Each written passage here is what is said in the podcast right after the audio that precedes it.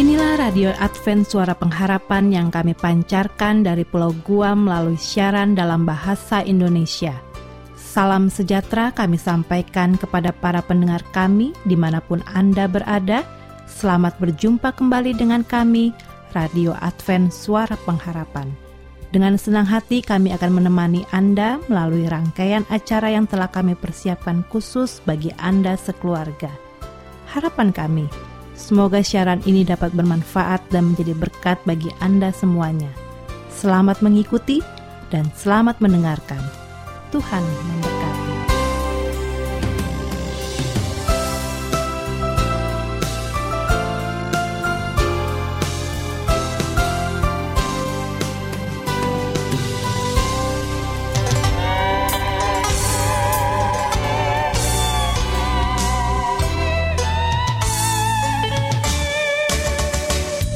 Pendengar Radio Advent Suara Pengharapan yang berbahagia, ruang remaja dan orang muda, kembali kami hadirkan untuk Anda saat ini.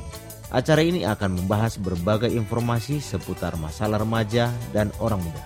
Akan dikupas dalam acara ini. Dengan diasuh oleh Kak David Mamora sebagai seorang pendidik yang mengandalkan Tuhan, para remaja dan orang muda akan diajak untuk mau dibentuk menjadi manusia yang berkualitas sesuai kehendak Allah. Namun sebelumnya, kami akan hadirkan satu lagu pujian untuk Anda. Semoga lagu ini bisa menghibur Anda. Selamat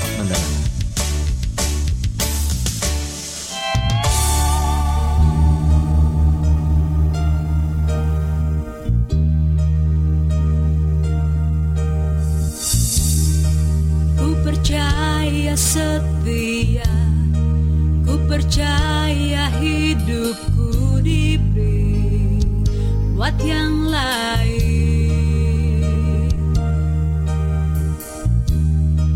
Ku tahu cinta kasih, ku tahu kejujuran namun takkan cukup.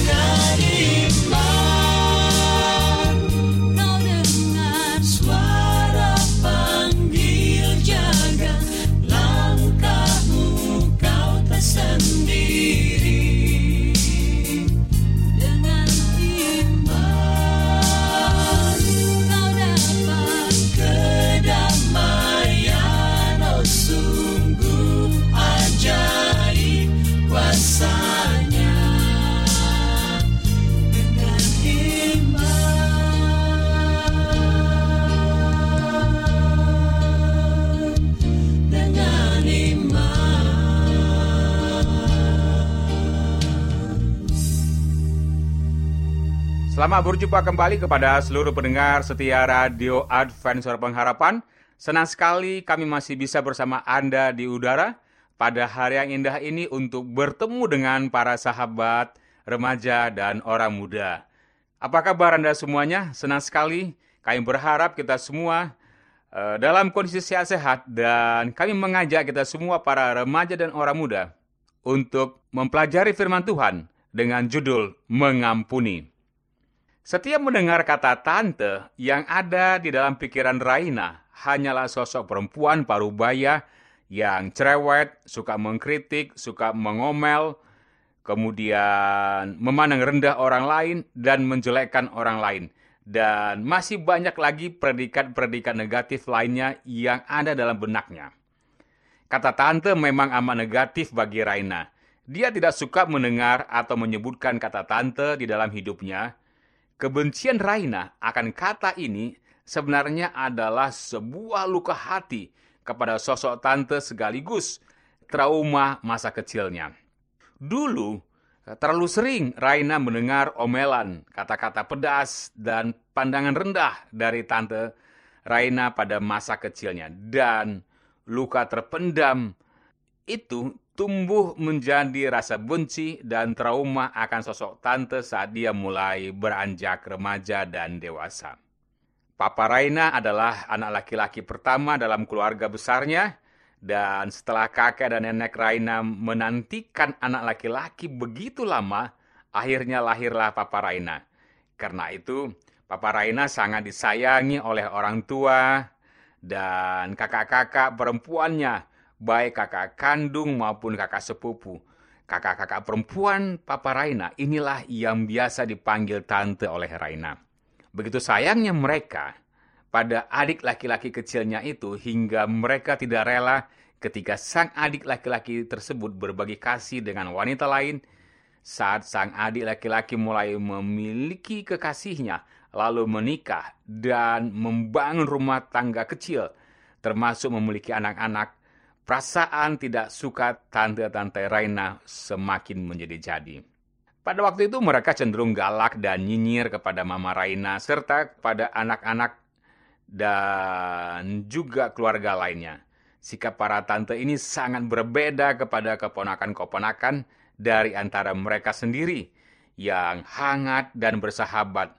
Hanya kepada keluarga Papa Raina lah mereka selalu suka menyerang dan menjatuhkan. Setelah tumbuh dewasa, Raina perlahan lupa akan masa hidupnya bersama para tante. Kadang dia masih teringat kejadian tertentu, tetapi kini dia tidak peduli lagi dan tidak memikirkannya lebih lanjut. Yang dia tahu, dia kini nyaris tak pernah berinteraksi lagi dengan keluarga besar, termasuk dengan tante-tantenya tersebut, kecuali saat terpaksa di acara keluarga besar. Sampai suatu saat, Raina mengikuti sebuah retreat gereja, tempat di mana dia beribadah. Dalam acara retreat tersebut, Raina diingatkan oleh Tuhan mengapa selama ini dia tidak bisa menerima kata tante dalam hidupnya. Rupanya ada luka yang dia sembunyikan rapat-rapat jauh di dalam lubuk hatinya. Tuhan menegurnya dengan lembut. Maukah engkau disembuhkan dari luka lamamu? Pertanyaan Tuhan ini mengusik hatinya terus, seolah Roh Kudus menolongnya untuk ingat kejadian demi kejadian bersama para tante dan pada masa kecilnya muncul kembali di memorinya. Akhirnya, Raina bersedia mengaku dan menceritakan luka lamanya kepada kakak pembinanya di gerejanya. Malam itu, Tuhan menjamah hati Raina. Butiran-butiran air mata tanpa terasa membasahi pipinya saat dia berdoa bersama kakak pembinanya untuk mengampuni tante-tante Raina. Satu persatu, kejadian demi kejadian yang Tuhan ingatkan setelah pemulihan itu, Raina tahu ada yang berbeda di hatinya. Dia mengalami kebenaran janji Tuhan bahwa ketika dia bersedia dipulihkan, Tuhan pun mengubah kehidupannya.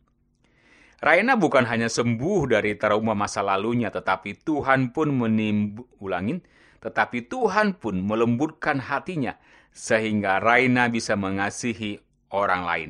Kini, Raina mulai lebih rajin mencari tahu kabar para tantenya serta keluarga mereka masing-masing.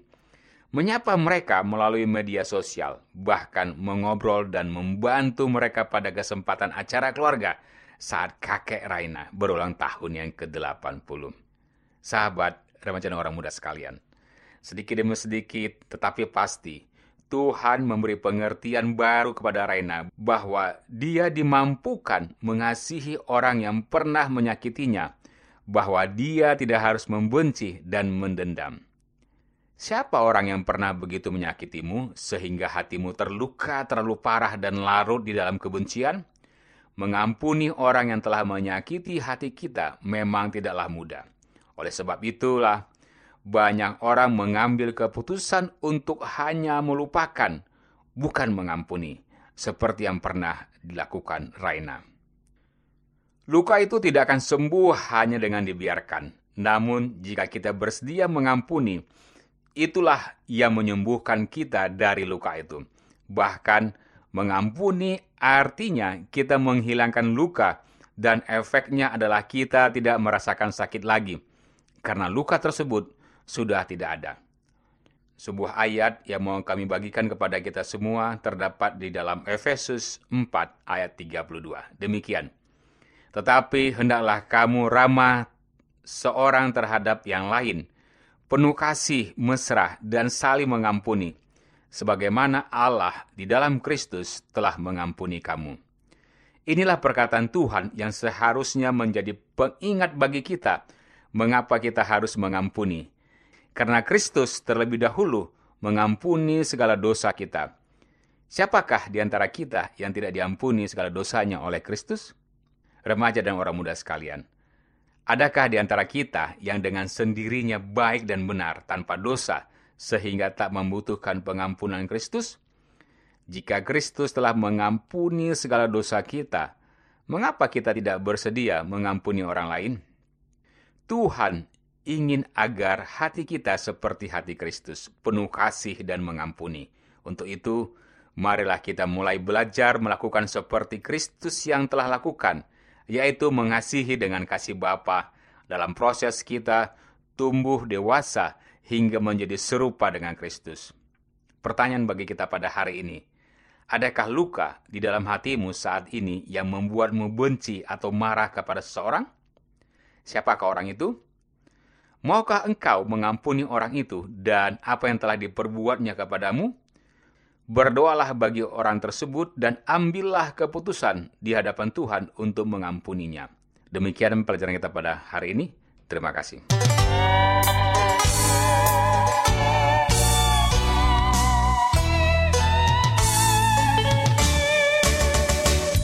Pendengar Radio Advent Suara Pengharapan yang berbahagia, ruang remaja dan orang muda kembali kami hadirkan untuk Anda saat ini.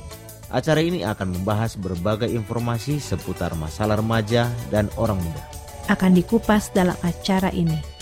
Dengan diasuh oleh Kak David Mamora sebagai seorang pendidik yang mengandalkan Tuhan, para remaja dan orang muda akan diajak untuk mau dibentuk menjadi manusia yang berkualitas sesuai kehendak Allah. Namun sebelumnya, kami akan hadirkan satu lagu pujian untuk Anda. Semoga lagu ini bisa menghibur Anda. Selamat mendengarkan.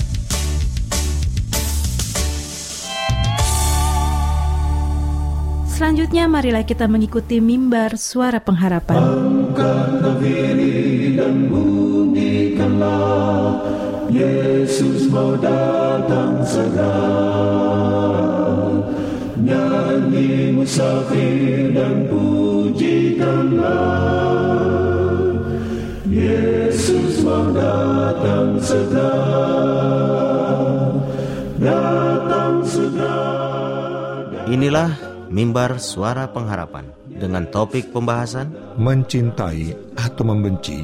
Selamat mendengarkan. Bangsa marah itu tandanya Yesus mau datang segera Pengetahuan bertambah-tambah Yesus mau datang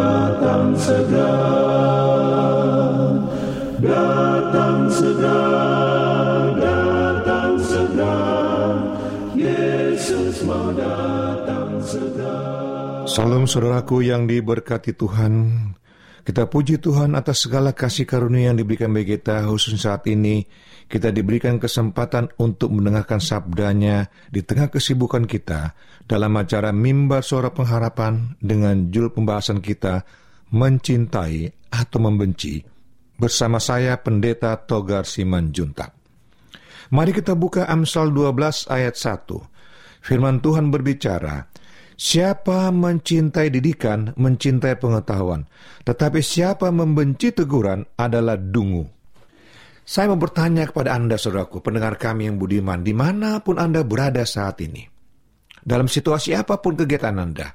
Apakah mungkin Anda mendengar di rumah, atau dalam pekerjaan, atau sementara mungkin santai? Saya mau bertanya, adakah di antara Anda jika Anda ditegur, ya, senang menerimanya, apalagi kalau ditegur atas kesalahan Anda, kekurangan atau kelalaian yang kita lakukan. Mungkin secara pribadi, jika berhadapan muka tidak ada yang mendengar, saudara masih dapat menerimanya. Itu pun saya yakin 100%. Anda pasti tidak dapat menerima 100%, karena Anda merasakan, ah saya pasti ada kok lakukan benar, ah, dia aja nggak nggak bisa mengerti apa yang saya lakukan. Dan itu aja kok mesti ditegur sih. Nah, tetapi saudaraku Amsal Sulaiman katakan bahwa jika kita mencintai pendidikan, kita mencintai pengetahuan, kita siap untuk ditegur, ya, diajar atau beri pengetahuan. Tetapi kalau kita membenci teguran, nah ini kalimat yang sangat mengerikan untuk kita dengar. Jika kita membenci teguran, kita adalah dungu. Tidak ada seseorang pun yang mau dikatakan dungu, saudaraku.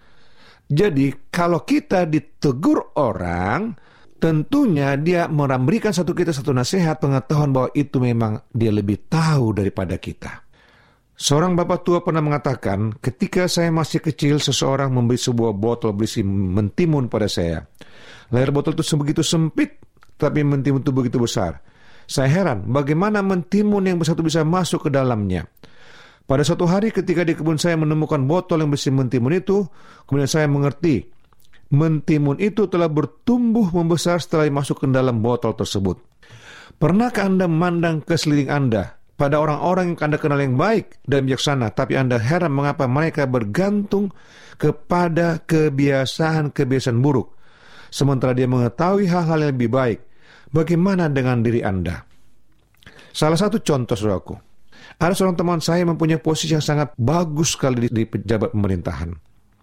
Tetapi saya perhatikan dia sering memberikan ceramah, lalu membawa mengajar, tetapi ada kebiasaan yang sangat jelek. Saya lihat apakah dia tidak tahu itu sementara suka mengajarkan kepada teman-temannya, lingkungannya, anak buahnya, karyawan. Nah, saudara, inilah karakter kita. Karena kita sudah merasa sudah di atas, merasa punya pengetahuan, kemampuan, sehingga ketika ditegur, diberitahu salah kita, kita langsung emosi, merasa ego kita sudah ditabrak, ditekan. Amsal saya mengatakan, saudaraku, hati-hati. Jika kita membenci teguran, kita dikatakan dungu. Dungu artinya saudaraku orang yang benar-benar tidak bisa diandalkan orang-orang sangat-sangat bodoh, tidak tahu apa-apa, dan tidak ada kelasnya di masyarakat. Kebanyakan tingkah laku anak-anak adalah menuruti kata hati mereka. Apabila mereka ingin permen, mereka segera mengambilnya. Apabila mereka merasa sedikit lapar di antara jam makan dan kebetulan ada kue di semeja, mereka mengambil dan makannya tanpa perlu cuci tangan. Anak-anak bisa saja merasa sedikit kurang perhatian, tapi jika mereka makan terlalu banyak, permen yang bisa membuat mereka sangat senang.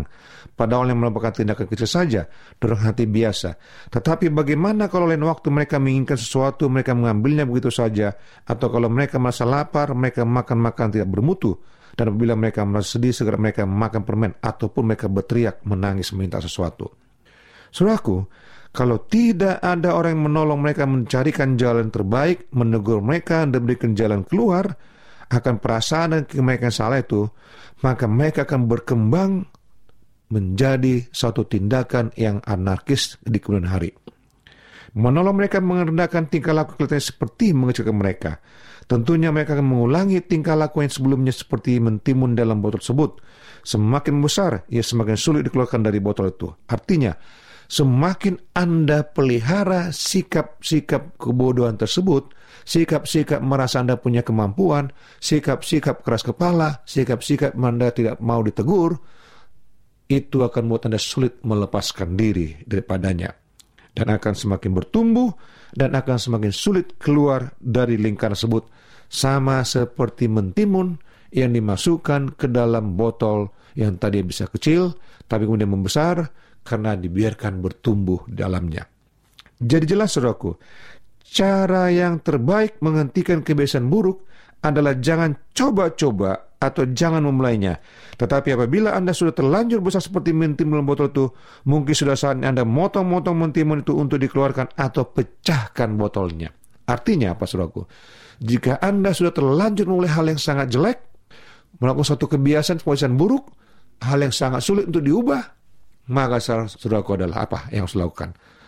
Saudara harus benar-benar berubah, pecahkan botol mentimun itu atau mentimun botol-botol artinya anda harus benar-benar siap untuk di membuat satu keputusan besar, meminta Tuhan untuk mengubah hidup Anda. Tinggalkan semua akan bisa itu mulai satu lembaran yang baru bersama Tuhan. Karena Tuhan tahu apa yang seharusnya Anda lakukan. Tetapi Anda sulit sekali rasanya untuk bergerak.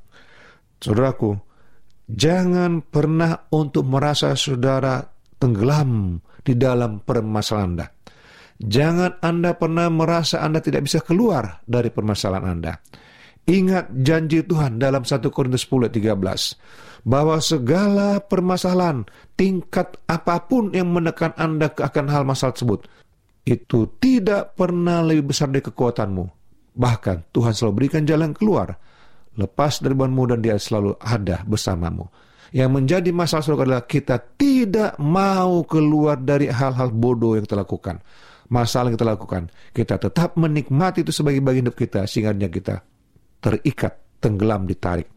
Usuraku, jika Anda mau didoakan ataupun ada hal yang mau tanyakan dan mau merasakan beban itu keluar dari hidup Anda, hubungi kami di 0813 1884. Dengan penuh sukacita kan kami akan melayani Anda dan mendoakan Anda. Salam saudaraku, Tuhan berkati. Amin. dekat